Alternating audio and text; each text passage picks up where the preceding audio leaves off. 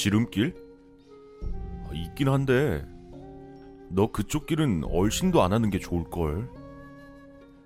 학교로 오는 지름길이 있지 않냐는 내 질문에 친구는 고개를 저으며 대답했다. 이사를 가게 되면서 집이 학교와 가까워지자 난 자전거로 통학하기로 마음먹었다. 교통비를 아끼는 건 좋았지만 생각보단 거리가 꽤 멀어서 시간이 오래 걸렸다. 좀 더 빠른 길을 찾으려 친구에게 물어보니 돌아오는 대답이 영 이상하다. 왜? 뭐 삥 뜯는 양아치들이라도 있어? 아니, 그런 시시한 게 아니야. 학교 뒤쪽으로 이어진 숲길이 지름길이라 옛날엔 그쪽으로 많이들 다녔어. 근데 지금은 그쪽으로 아무도 안 가. 그 길에 있는 작은 무덤에서 귀신을 봤다는 사람이 많거든. 야, 귀신이라니. 그런 게 뭐가 무섭냐? 난 그런 거 하나도 안 무서우니까 길이나 알려줘. 한 달 교통비면 빵을 몇 개나 사 먹을 수 있는 줄 알아? 친구는 찜찜한 표정을 지었지만 난 굴하지 않았다. 애초에 난 귀신 같은 걸 무서워하는 사람이 아니었다. 야간 자율학습을 마친 후 난 자전거를 타고 친구가 알려준 길로 향했다. 불빛 하나 없는 숲길이었지만 겁이 없는 편이라 크게 문제될 것 같진 않았다. 난 자전거에 달린 후레쉬를 켜고 숲길로 들어섰다.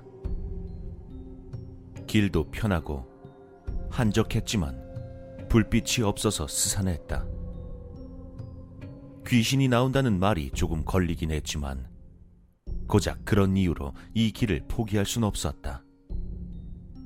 난 쓸데없는 생각을 떨쳐버리려고 페달을 강하게 밟았다.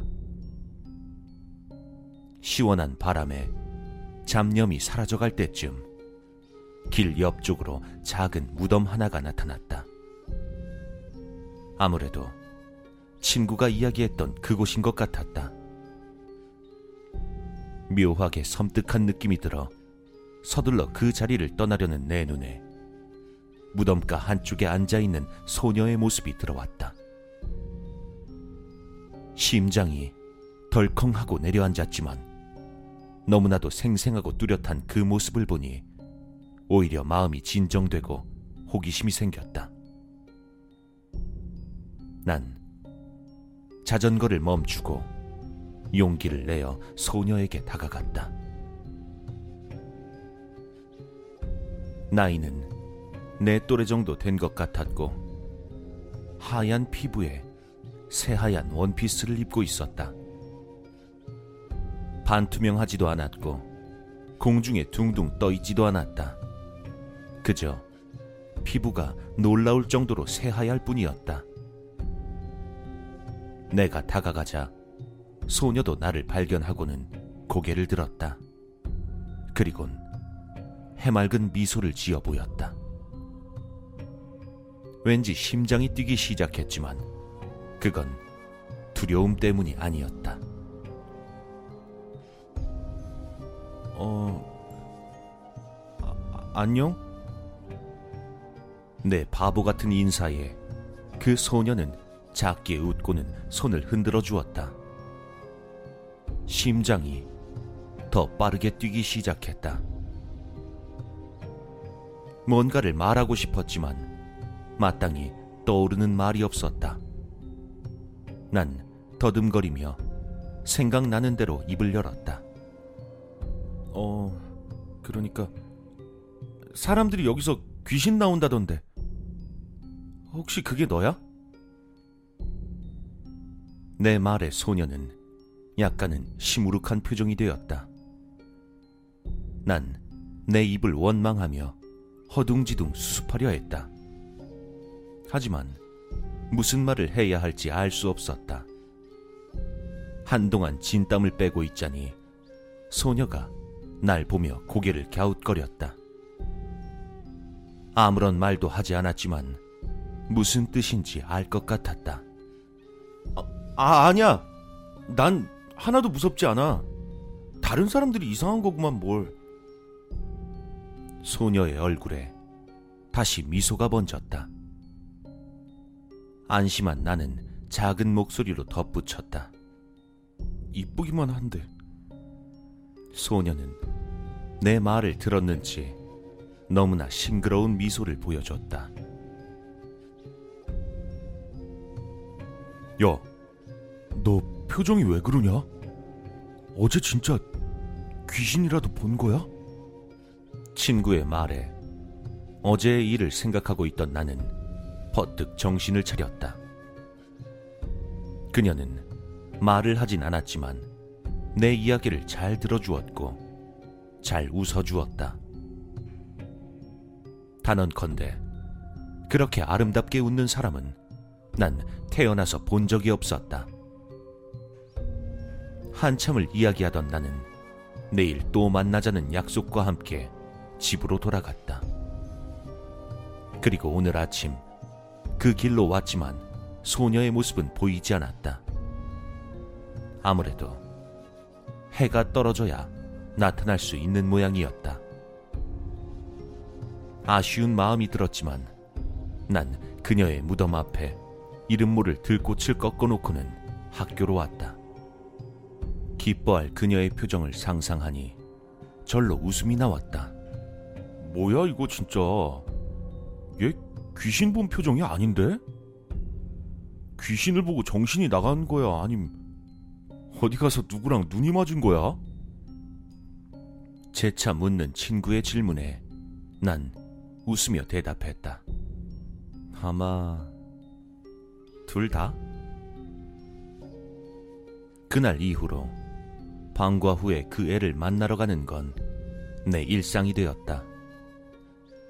그녀는 무덤 앞에 놓아주는 내 작은 선물에도 크게 기뻐해 주었고, 내 유치한 농담에도 잘 웃어 주었다.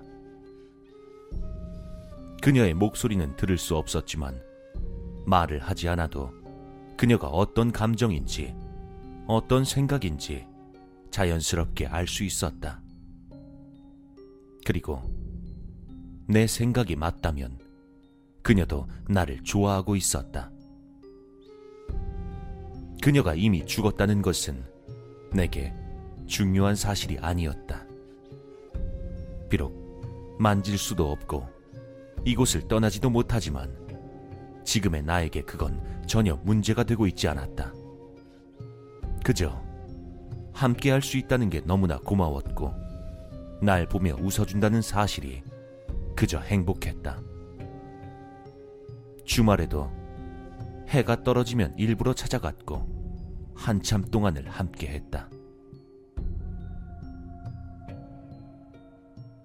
어느 날 주말. 그날도 어김없이 자전거를 타고 집을 나섰다. 콧노래까지 흥얼거리며 그녀에게 가던 중 숲길 입구에 한 아저씨가 서 있는 게 보였다. 무심코 지나가려는 나에게 아저씨가 말을 걸어온다. 넌가 보구나. 요새 계속 내 딸을 찾아준다는 친구가. 난 자전거를 멈추고 아저씨를 바라보았다. 아저씨는 복잡한 표정으로 나를 바라보고 있었다. 아무래도 그녀의 아버지인 모양이다. 나에겐 그애 하나밖에 없었어. 어미 없이 자라내란 말 듣게 하고 싶지 않아서 뼈 빠지게 일했지.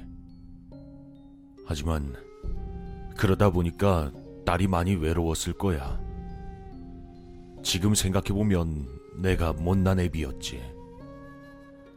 조금 부족할지라도 같이 있어주는 거였는데 말이야.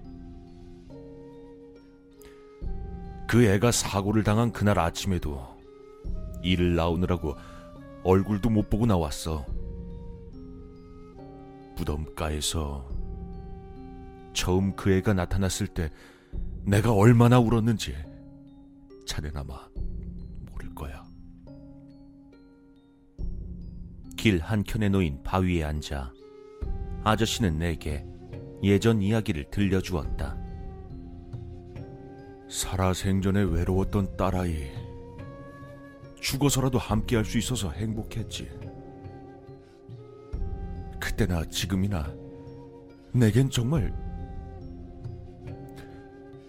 딸 하나밖에 없어. 하지만 사람들은 그런 우리 딸을 무서워했지. 그쪽 길로 지나다니는 사람도 없어졌다고. 아저씨는 고개를 들어 나를 보며 물었다. 넌 내 딸이 무섭지 않은 건가? 어쨌거나 내 딸은 이미 죽었어. 귀신이라고. 내가 아무리 부정해봤자 그 사실은 바뀌질 않아. 아, 아 아니요. 전 그 애가 귀신이든 뭐든 하나도 무섭지 않아요. 전 그냥 계속 그 아이랑 함께 있고 싶어요. 아저씨는 진중한 얼굴로 천천히 고개를 끄덕였다. 왠지 면접을 보는 것 같은 긴장감이 생겨났다.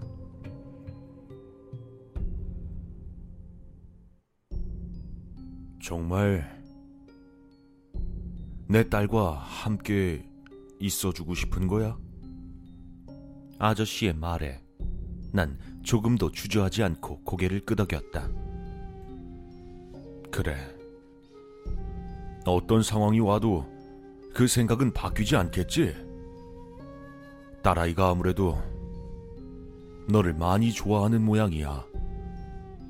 그 애가 그렇게 환하게 웃는 건 정말이지 처음 봤거든. 괜시리 얼굴이 빨개지는 것 같았다. 저도 그 애가 좋아요. 무슨 일이 있어도 같이 있을 거예요. 아저씨는 작게 한숨을 쉬며 자리에서 일어났다. 그렇겠지.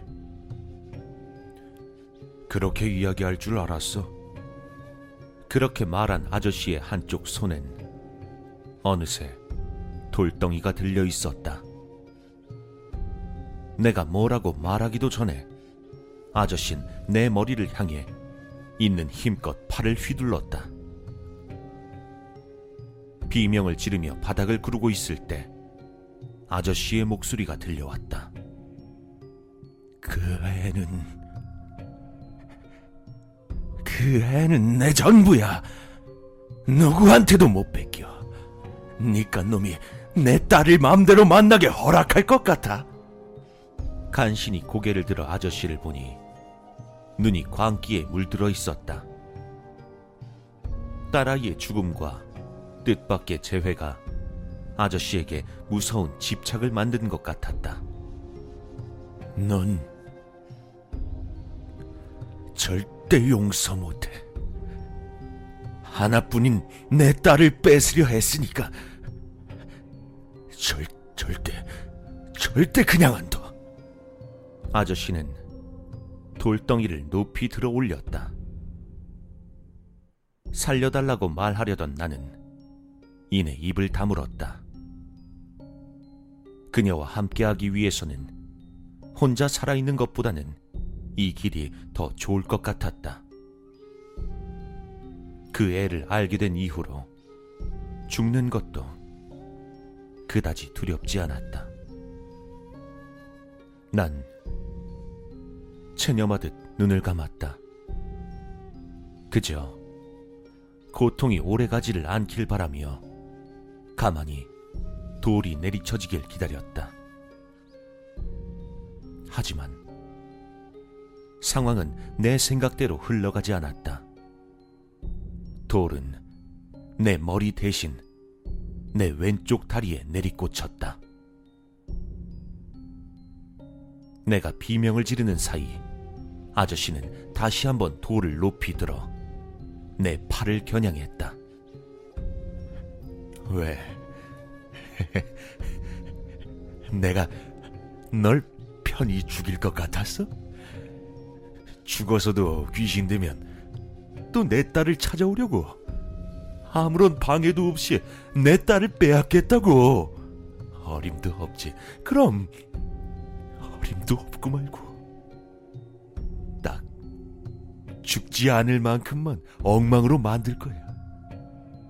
평생 동안 침대 밖으로 나오지도 못하게 만들어주지. 아저씨는 피투성이의 돌을 높이 들어 올린 채 광기 서린 눈으로 날 노려봤다. 역시 정말 무서운 건 귀신 같은 게 아니었다.